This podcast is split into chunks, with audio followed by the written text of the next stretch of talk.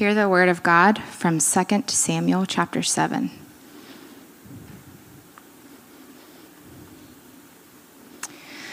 When King David was settled in his palace, and the Lord had given him rest from all the surrounding enemies, the king summoned Nathan the prophet. Look, David said, I am living in a beautiful cedar palace, but the ark of God is out there in a tent. Nathan replied to the king, Go ahead and do whatever you have in mind, for the Lord is with you. But that same night, the Lord said to Nathan, Go and tell my servant David, This is what the Lord has declared. Are you the one to build a house for me to live in? I have never lived in a house from the day I brought the Israelites out of Egypt until this very day. I have always moved from one place to another with a tent and a tabernacle as my dwelling. Yet, no matter where I have gone with the Israelites, I have never once complained to Israel's tribal leaders, the shepherds of my people Israel. I have never asked them, Why haven't you built me a beautiful cedar house? Now go and say to my servant David, this is what the Lord of heaven's armies has declared. I took you from tending sheep in the pasture and selected you to be the leader of my people Israel. I have been with you wherever you have gone, and I have destroyed all your enemies before your eyes. Now I will make your name as famous as anyone who has ever lived on the earth, and I will provide a homeland for my people Israel planting them in a secure place where they will never be disturbed. Evil nations won't oppress them as they've done in the past, starting from the time I appointed judges to rule my people Israel, and I will give you rest from all your enemies. Furthermore, the Lord declares that He will make a house for you, a dynasty of kings. For when you die and are buried with your ancestors, I will raise up one of your descendants, your own offspring, and I will make his kingdom strong. He is the one who will build a house, a temple for my name, and I will secure his royal throne forever. I will be his father, and he will be my son. If he sins, I will correct and discipline him with the rod, like any father would do. But my favor will not be taken from him as I took it from Saul, whom I removed from your sight. Your house and your kingdom will continue before me for all time, and your throne will be secure forever. So Nathan went back to David and told him everything the Lord had said in, in this vision. Then King David went in and sat before the Lord and prayed. Who am I, O sovereign Lord, and what is my family, that you have brought me this far? And now, sovereign Lord, in addition to everything else, you speak of giving your servant a lasting dynasty. Do you deal with everyone this way, O sovereign Lord? What more can I say to you? You know what your servant is really like, sovereign Lord. Because of your promise and according to your will, you have done all these great things and have made them known to your servant. How great you are, sovereign Lord! There is no one like you. We have never even heard of another God like you. What other nation on earth is like your people, Israel? What other nation, O God, have you redeemed from slavery to be your own people? You made a great name for yourself when you redeemed your people from Egypt. You performed awesome miracles and drove out the nations and gods that stood in their way. You made Israel your very own people forever, and you, O Lord, became their God. And now, O Lord God, I am your servant. Do as you have promised concerning me and my family. Confirm it as a promise that will last forever. And may your name be honored forever, so that everyone will say, the Lord of heaven's armies is God over Israel. And may the house of your servant David continue before you forever. O Lord of heaven's armies, God of Israel, I have been bold enough to pray this prayer to you because you have revealed all this to your servant, saying, I will build a house for you, a dynasty of kings. For you are God, O sovereign Lord. Your words are truth, and you have promised these good things to your servant. And now may it please you to bless the house of your servant, so that it may continue forever before you. For you have spoken, And when you grant a blessing to your servant, O sovereign Lord, it is an eternal blessing. This is the word of the Lord. Amen. Thanks, Sarah. You guys notice, I'm not Lawrence. Uh, Pastor Lawrence uh, yesterday says, Danny, I'm feeling a little sick. It's not COVID, but feeling. But then he calls me at like six or seven. He's like, feeling much better. Gonna do the sermon. Uh, but he said, he's like, buddy, he's like, just so you know, that's how I feel right now. I feel, feel good. I woke up about 6.50 this morning and there was a message on my phone at 4.40. He's like, haven't slept at all, feeling really bad. Pray for me. Can you do the sermon? Thanks. So, the good news is, is this is an introductory to our new sermon series. And um, we had both, all of the pastors and staff, we had been talking about this for a while. So I'm going to present kind of a summary of, of what God's laid upon the hearts of us as, as pastors and staff as we've just process where we are as Waypoint and where we are in our sermon series. Uh, we are preaching through the Bible. We normally go from Old Testament to New Testament. Earlier in the year, we did Joshua and Judges, which are Old Testament history narratives. And then we uh, moved into a time of looking at um, Mark. And then we also looked at uh, Colossians and Galatians. And now we are back to the Old Testament history. So, I'm going to give you a little history lesson because we're going to be looking at Samuel and Kings. Uh, first and Second Samuel, First and Second Kings for the next, I think, eight or nine weeks. So, in, in preparation for that, this morning, I just want to catch us up to where we are in the history of First and Second Samuel, and then think through why, why do we study this? Why is this important? Why don't we just know the story vaguely and then focus only on Jesus and the New Testament? So today's sermon is to kind of prepare our hearts for the important task that God, we believe that God has called us to, to look at the whole counsel of Scripture from Genesis to Revelation. So bear with me. Uh, I wrote this this morning. I have handwritten notes. This is like old school, like back when I was in college, even. Like some people typed out their, their things, so I'm going old school here. So the slide guys don't have anything to go on except for me say, slide, you know, next slide. All right, so where are we in the history, in biblical history, when we get to Samuel, 1 Samuel? Um, can we put up the slide, show the books of the Bible? So this is hard to see, but you can see you have the law, Genesis through Deuteronomy, the history books, Joshua through Esther, wisdom books, uh, and then the prophets. Let's go to the next slide. So I, I zoomed it in. So we last year uh, we looked at Genesis through Deuteronomy as a church. We went through the first five books, which contain theology and history of the Jewish people and God's call on them through the covenant He makes with Abraham. Um, then in the history books, we've studied Joshua and Judges. We did Ruth a couple years ago, so we didn't do Ruth now, but Ruth is really important in this uh, timeline. You have Joshua brings the people into the promised land, and the judges is the time when judges ruled, and God said, You don't need a king, you can just trust me. Like, I will be your king. And they, the judges were supposed to uh, be able to discern and, and help lead them and guide them as they trusted God with his covenant promise that he made to Moses, that he'd give them this land. Ruth is a really amazing story. I, I recommend all of you going and reading Ruth. It's very short. It's an interjection in his, uh, Israel's history, showing how God is faithful in his covenant, even though the time of the judges they're not faithful. And Ruth is a story about a, a, Moabite woman, and the Moabites are actually the descendants of Lot's incest with his daughter. Um, another story for another day. You have to go back and listen to our Genesis sermon series. A lot of brokenness in all these books, but there's always God's covenant faithfulness, and there's always Him people turning back to God and Him interjecting in history and, and saying, even though you guys are failing continually, I will honor my covenant. And the story of Ruth is one of those stories. And Ruth is actually a descendant of Jesus, she's one of his great great grandmothers. And it's just an amazing story about how God redeems history. He redeemed the Moabite people, which were a broken people, a people outside of the covenant, and brings them into the covenant.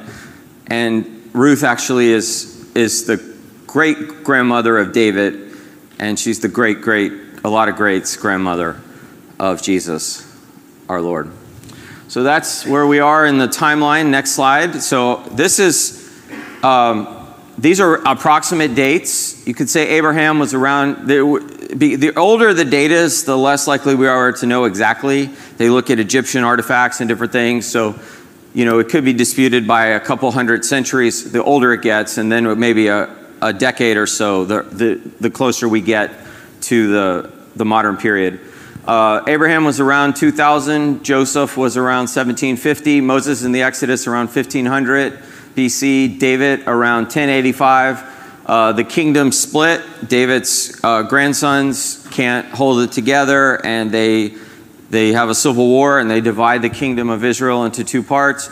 Uh, the first, the the northern kingdoms uh, get destroyed by the Assyrian army and go into exile around 720 BC and then the, the kingdom where Jerusalem was, the southern kingdom, uh, finally gets taken. Uh, another army comes and captures it around 580 BC.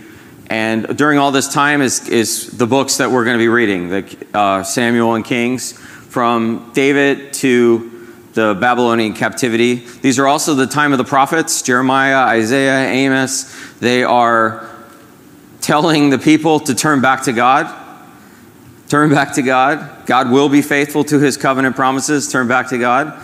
And then we get to the birth of Jesus around 3 BC or so. So, next slide.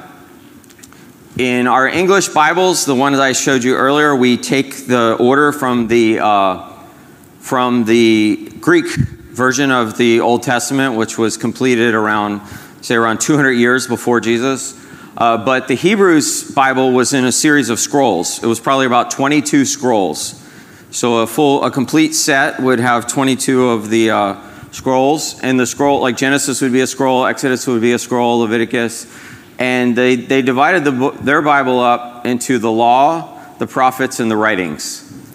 And the former prophets are Joshua, Judges, Samuel, and Kings and then the latter prophets are what we, we call the prophets in our, our Bible. So if you see, even in this timeline, uh, Samuel and Kings were actually one scroll, um, and they were meant to be part of this teaching of God's prophetic ministry that even when the kings fail, even when the people fail, God will always provide a prophet to warn people, to point them back to Christ, and to say, even when you fail, I'm going to. I am doing something. Just turn back to God, turn back to God, turn back to God.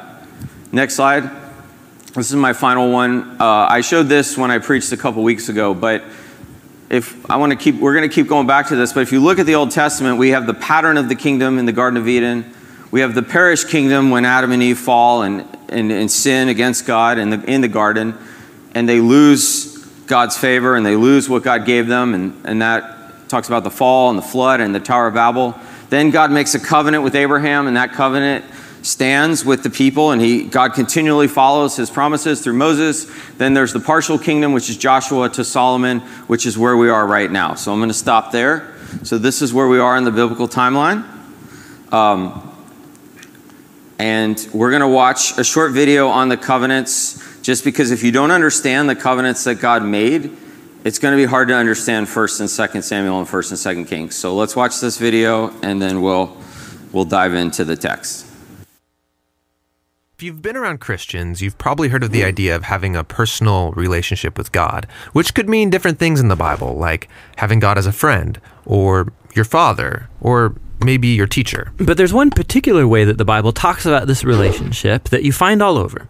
But strangely, we don't talk about it that much. And that's the idea of a partnership with God. A partnership like working alongside someone to accomplish a goal together. Right. And this is actually what you see at the beginning of the Bible. God creates this good world full of all of this potential. And then God appoints these unique creatures, humans, as his partners in bringing more and more goodness out of all that potential. But the humans don't want to partner with God. They rebel and try to create a world on their own terms. And so, this broken partnership is the Bible's explanation for why we're stuck in a world of corruption and injustice and the tragedy of death. It's not like there's just one or two humans who have bailed on this relationship. In the story of the Bible, everyone has abandoned the partnership with God. So, what God does is select a smaller group of people out of the many, and He makes a new partnership with them called a covenant. And in a covenant, God makes promises and then in exchange asks his partner to fulfill certain commitments. And the purpose of all of this is to somehow use this covenant relationship to renew his partnership with everybody else. Now, there are actually four times in the Old Testament that we're told God initiates a covenant relationship with Noah, Abraham, the nation of Israel, and King David. And it's through these that God is forming a covenant family into which all people will eventually be invited.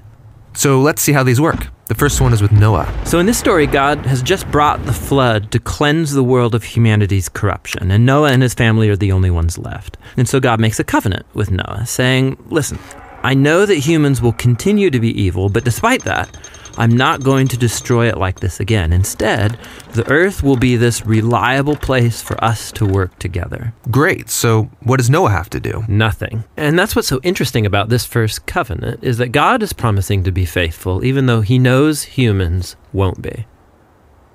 The next time we see God make a covenant is with a man named Abraham. God chooses him, promises to bless him, give him a large family, lots of land where they can flourish. And in return, God asks Abraham to trust him and train up his family to do what is right and just. And the whole reason for this covenant is God says that somehow he's going to bring his blessing to all families of the world through this one family.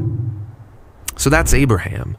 The next time we see God make a covenant is when Abraham's family grows into the tribe of Israel. And this covenant is with the whole tribe. God asks them to obey a set of laws, which are these guidelines for living well as a community of God's partners. And if they do this, then God promises to bless them and that they will become a people who then represent Him to the rest of humanity. That's the covenant with Israel. The last covenant is with King David. Yeah, the tribe of Israel has become this large nation ruled by David. And God asked David and his descendants to partner with him by leading Israel in obeying the laws and doing what is right and just. And God promises that one day, one of David's sons will come and extend God's kingdom of peace and blessing over all the nations. So, those are the four covenants that God makes in order to restore his partnership with the whole world. But here's what happens Israel breaks the covenant. They worship other gods, they allow horrible injustice, and so they lose their land and are forced off into exile. So it seems hopeless. But during this time, Israel's prophets talked about a day when God would restore these covenants in spite of Israel's failure, somehow. Yeah, they called it the New Covenant. And this is actually what's so interesting about Jesus is that he's introduced into this story as the one who fulfills all of these covenant relationships. We're told that he's from the family of Abraham, and so he will bring the blessings of that family to the whole world. We're told that he's the faithful Israelite who is able to truly obey the law. And we're told that he's the king from the line of David, and so he goes about extending God's kingdom of justice and peace to all. And that's really remarkable for one guy. Yeah, and what it highlights is perhaps the most surprising claim of all made about this man that Jesus is no mere human, but rather God become human. And God did this in order to be that faithful covenant partner that we are all made to be, but have failed to be. And so through Jesus, God has opened up a way for anyone to be in a renewed partnership with Him. So Jesus calls people to follow him and become part of this new covenant family. And despite their failures, Jesus is committed to making them into partners who are becoming more and more faithful. The story of the Bible ends with a vision of a fully renewed world, full of goodness and peace. And there's this renewed humanity there, partnering together with God to expand the goodness of His creation. And so the end of the Bible story is really a new beginning.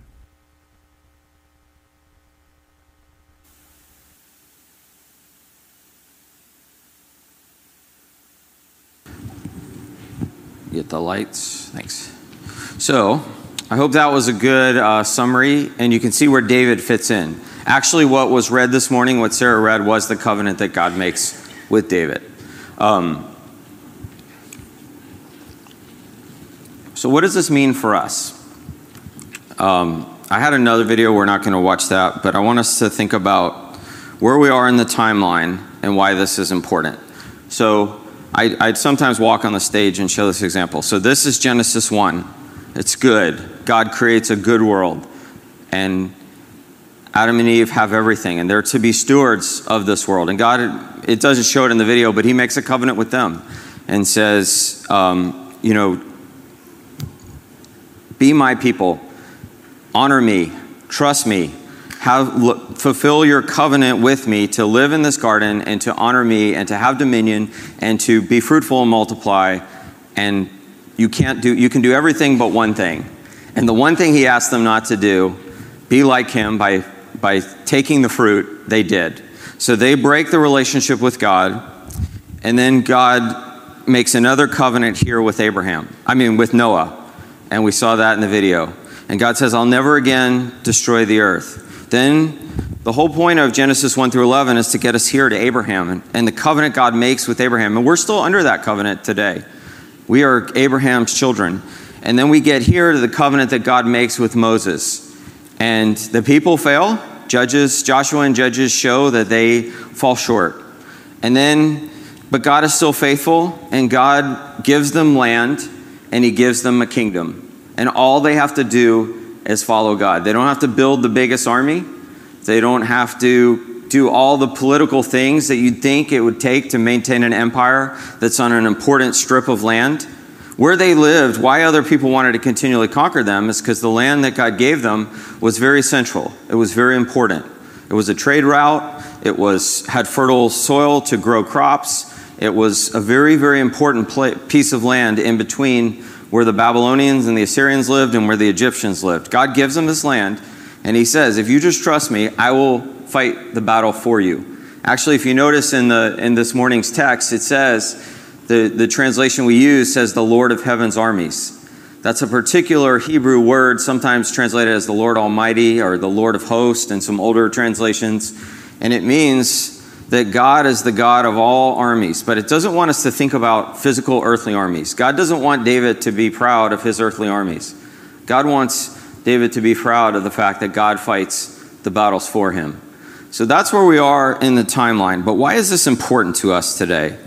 So um, let's look at the two covenants God made with the people at this point. There's a slide where it says Sinai and David. Okay. So this is what we studied before Joshua and Judges. So in Joshua, God fulfills his covenant promise, the promise he made to the people at Mount Sinai through Moses. But in, during the book of Judges, Israel fails its covenant obligation. God renews the covenant. I mean, God is still faithful. And Samuel begins to show us that God establishes his covenant with David and fulfills his covenant promises. They get the land. Despite all their failures and how bad they were, God still gave them the land and the kingdom. That's the faithfulness of God. Not because of what they did, but because God made a promise with Abraham and he made a promise with the people at Mount Sinai through Moses, and he was faithful. God makes this covenant to David. So why do we jump from to 2 Samuel for this morning for the introduction? Because the covenant that God makes with David is the pinnacle of the Samuel and King scrolls. So what does this mean for us today? The leaders failed, the people followed along and failed with them, but God is faithful to his promise. So I want you to remember this as we enter into this series on Kings and on Samuel and Kings. Our hope is in the covenant faithfulness of God. So if you forget all that I just taught you about the history, remember this. Your hope is in the covenant faithfulness of God. Well, why do we study it? Because we need to know what is the covenant faithfulness of God? When was God good? If something breaks or goes wrong, who's good at fixing it? The person who created it and the person who's dealt with it and knows how to fix it. When my computer breaks, I want someone who knows something about it, right? Well, when we look at the broken world, we go back to God and look at He knows He created it and He what did He promise? What is true about His world? And when we see the brokenness, we can go back to it. Anybody have the, the phone plan? Apple tries to sell it where, like, no matter what you do, you get a free phone. Any of you so afraid of dropping your phone or whatever that you do that? Some of you might have the OtterBox makes like a $90 case that's like supposedly you can't destroy your phone. But you can get this type of insurance on your phone that literally, if it's your fault, if you break it, if you do anything wrong with it, Apple will give you a new one. And that's not a perfect, I never want to make it human analogies for God, but No matter what we do, God is faithful. Like, no matter what. And the covenants that God makes with his people show this. So, as we're studying Kings and Samuel, you're going to hear a lot of disturbing stories. Some of you, we did a two year Bible reading plan uh, for 2020 and 2021, and a lot of you read through the Old Testament and came to us and said, I don't like this. I don't, this is disgusting. These people are terrible. How does God put up with this? What, what's going on? Why are these stories of these horrific stories continuing to God allowing this? And you're going to find that again in Samuel and Kings. People that God gives their favor and gives everything. The kings of Israel and the kings of Judah, the two kingdoms that have the civil war, most of them are bad. Most of them just continually disobey God over and over and over again, even though the prophets are begging with them, pleading for God to turn back to God. So, as we're hearing these stories, I want you to remember that our hope is in the covenant faithfulness of God, not in these humans who are frail and, and fall. I want to look at two New Testament passages uh, 2 Timothy 2 8. This is how Paul presents the gospel. Can we put it up on the screen? 2 Timothy 2 8. I hope this slides up. If it's not, or Romans 1 1 through 4. Is that one in the. All right. Well, in both of those, Paul says, My gospel is Jesus Christ, descendant of David, risen from the dead. That's the essence of the gospel. Why does Paul always refer, the two times he clearly says in the New Testament, this is the gospel, he mentions David and he mentions Jesus risen from the dead. And Jesus is exalted as Lord. And that's intentional because Jesus is the fulfillment of this covenant that we read this morning. God has always been faithful to keep his promises throughout history. The people fail, the leaders fail, the human systems fail. But we have a covenant God and we as Christians, this is really important. We have a new covenant in Jesus. And in the prophets, particularly in Ezekiel and Jeremiah and, and Isaiah, God promises this new covenant. And Jesus himself says, I am the new covenant. So I want you to remember this. We don't have to despair or lose hope when we read these stories in the Old Testament. The stories in the Old Testament aren't about heroes of faith, they're more about failures of people, and the, the hero of the, of the Old Testament is God's faithfulness. Now, the, the beautiful thing in the Old Testament, we have stories of people like David who make mistakes and turn back to God. So the, I want you to notice the patterns. When the person recognizes their sin, when God exposes their sin, normally through a prophet, if you notice Nathan was mentioned here, Nathan is the prophet that David's accountable to, one of the prophets, but the one that we know most about. So David's the king, but he's still accountable to the priests. He still needs forgiveness of his sins through the priestly system. And he's still accountable to the prophets who speak for God, telling him, You need to turn back to God. This is not your kingdom. You're a steward of God's kingdom. So, as we're learning these stories, you're going to feel despair. You're going to lose hope. You're going to be like, I, I just can't believe this is in the Bible. Where's the good stuff? But I want you to look and see God's faithfulness and look at the difference between the people who, when the prophet exposes their sin and exposes their brokenness, they turn back to God. And then I want us to remember we don't have to despair or lose hope when we hear about church history failures. Part of why we go back and study the Old Testament is because this is our story too.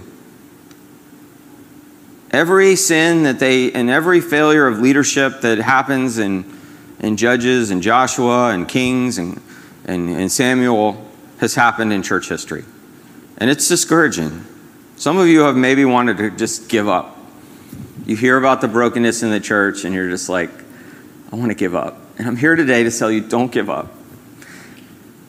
God is faithful, God is doing something.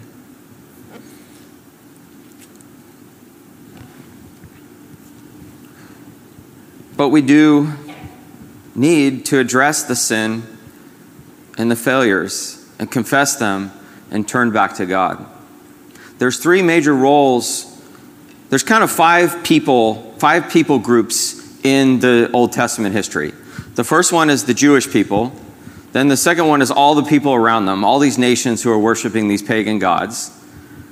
The third category is the priests. Those are the ones who God says they are going to represent my system of forgiveness. And the priests were in charge of the Ark of the Covenant. And the Ark of the Covenant represented the presence of God and the ability for the people to come and be forgiven of, of, from God. When Jesus dies, there's a temple in Jerusalem, and there's the Ark of the Covenant is sitting there, and there's a curtain there. What happens when Jesus dies? The New Testament tells us, the Gospels tell us.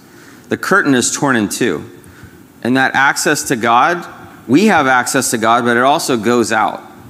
So you have the people who are supposed to be following God, the people under the covenant that God makes with, with Abraham and Moses. Then you have the outside people who, these people are supposed to be a light to those people. They're supposed to be living for God, and God's blessing them, so it's attractive. If you, any of you, I mean, I don't want to, so sometimes people try to sell businesses or something, they try to sell you an idea. Okay. I mean, in college, this guy came and he's like, when I went to college, we still use phone cards. So if you had a lot of guys had girlfriends that lived in other states or whatever, and it was like 19 cents a minute if you just dialed straight from the phone in the dorm. But you could get these phone cards from like AT&T and it was like 12 cents a minute. So for you guys who are younger, you can't even imagine this. But 12 cents a minute or something to call home. And then these other people came up with these cards that were like 8 cents a minute. So my so this guy comes to us at the fraternity house and he's like, I got a business proposal for you. He's like, you can sell these phone cards, and if you sell these phone cards to so many kids, all these college students will save money on their phone thing, and for every person you get, you get 10% or whatever. And he wanted to sell me a business, and I was like, just sell me a phone card. I don't want to buy a business. Just, just give me a bunch of phone cards and I'll sell them and I'll make money on them. Well, why do I bring up this story? Because I think that if, if something's attractive, if you knew you could make money by doing this thing that you're good at, people are going to be drawn to it. And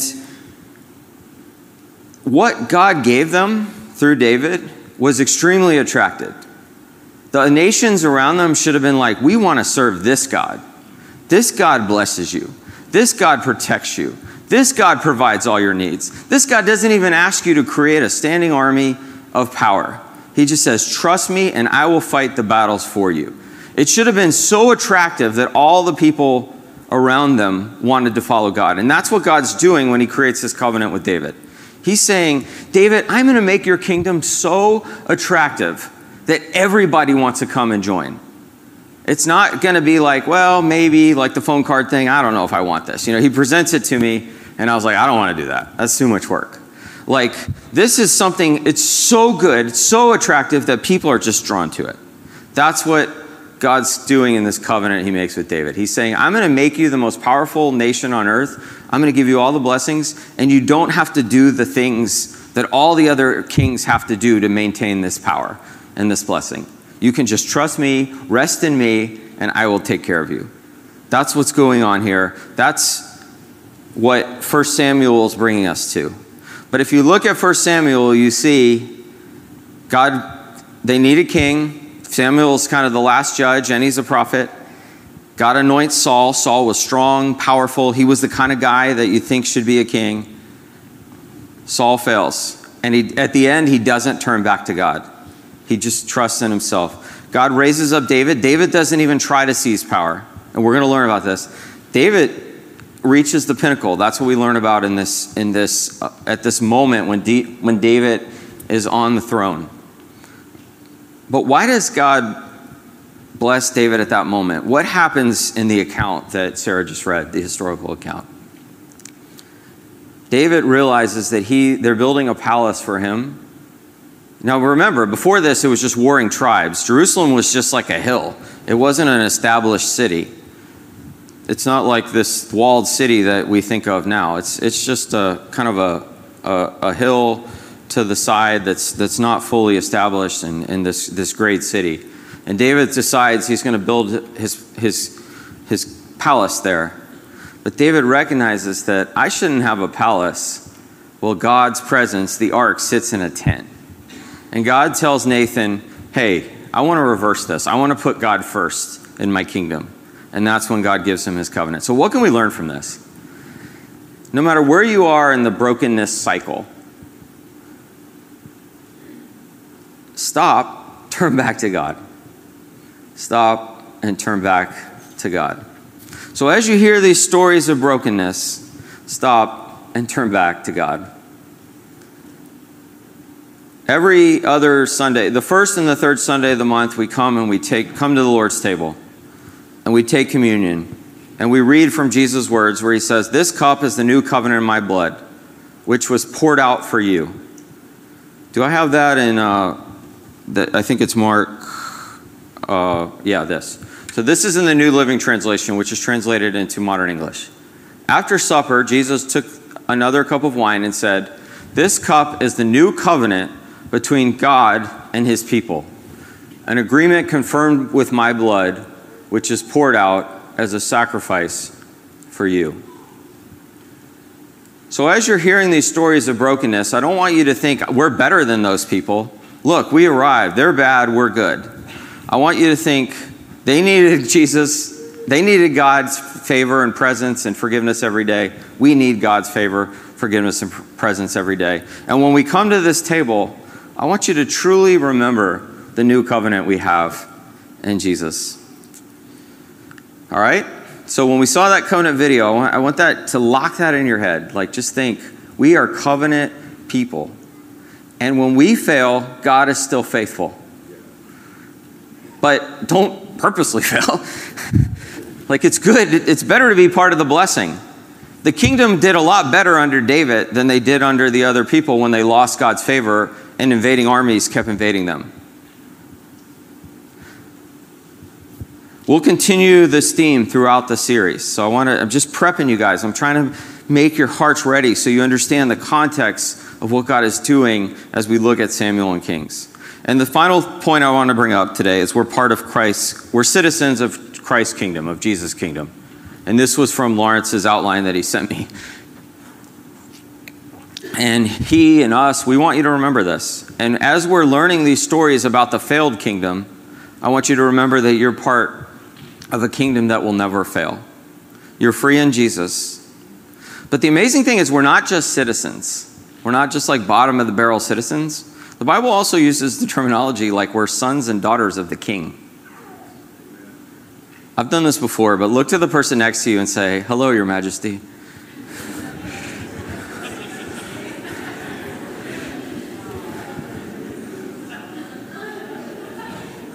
We have direct access to God.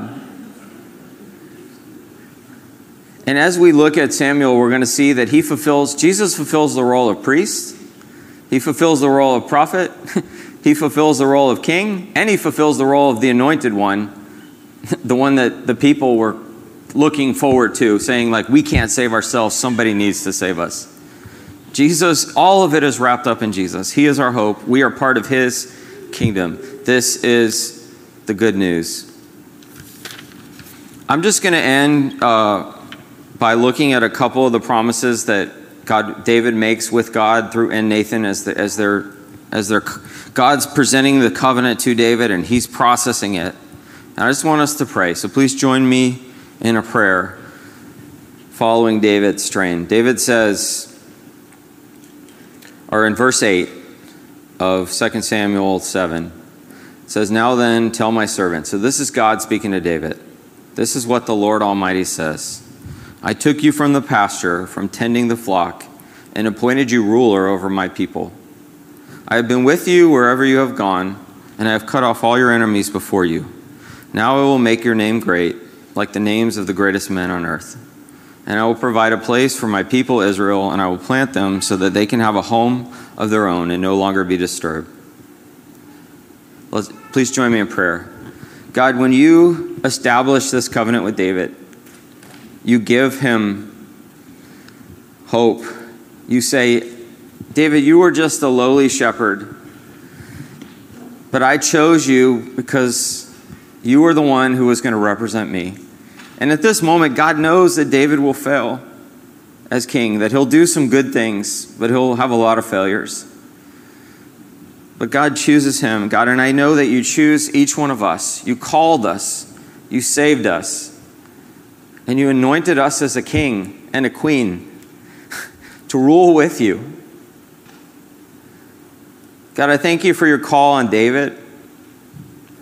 I thank you that we have a Bible that's filled with the bad stories, a Bible that's filled with the, the dirt. Most ancient kingdoms wiped away all the bad stuff and only promoted the good.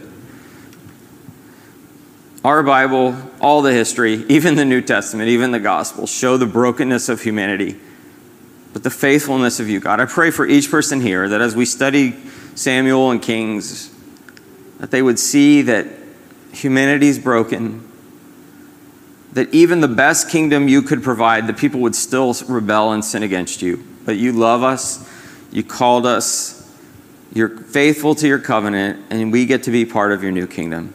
God, may we live in that promise, and may we encourage each other in that promise. And as we, we study these historical books that are over 3,000 years old, records of accounts of things that happened 3,000 years ago, God, but they're still relevant to us today. God, may you work in us and help us to continue to see that all the promises you made to David were really about you and your son. And you are fulfilling them in us, and you will continue to fulfill them until the day you come back, and we get to reign with you in this new heaven and new earth. God, that is our hope. We just trust that to you, and, and thank you that we get to study your word each week and hear it proclaimed and, and meditate on it and, and, and dwell on it together as a covenant people. We just praise you and, and give this sermon series to you in Jesus' name. Amen.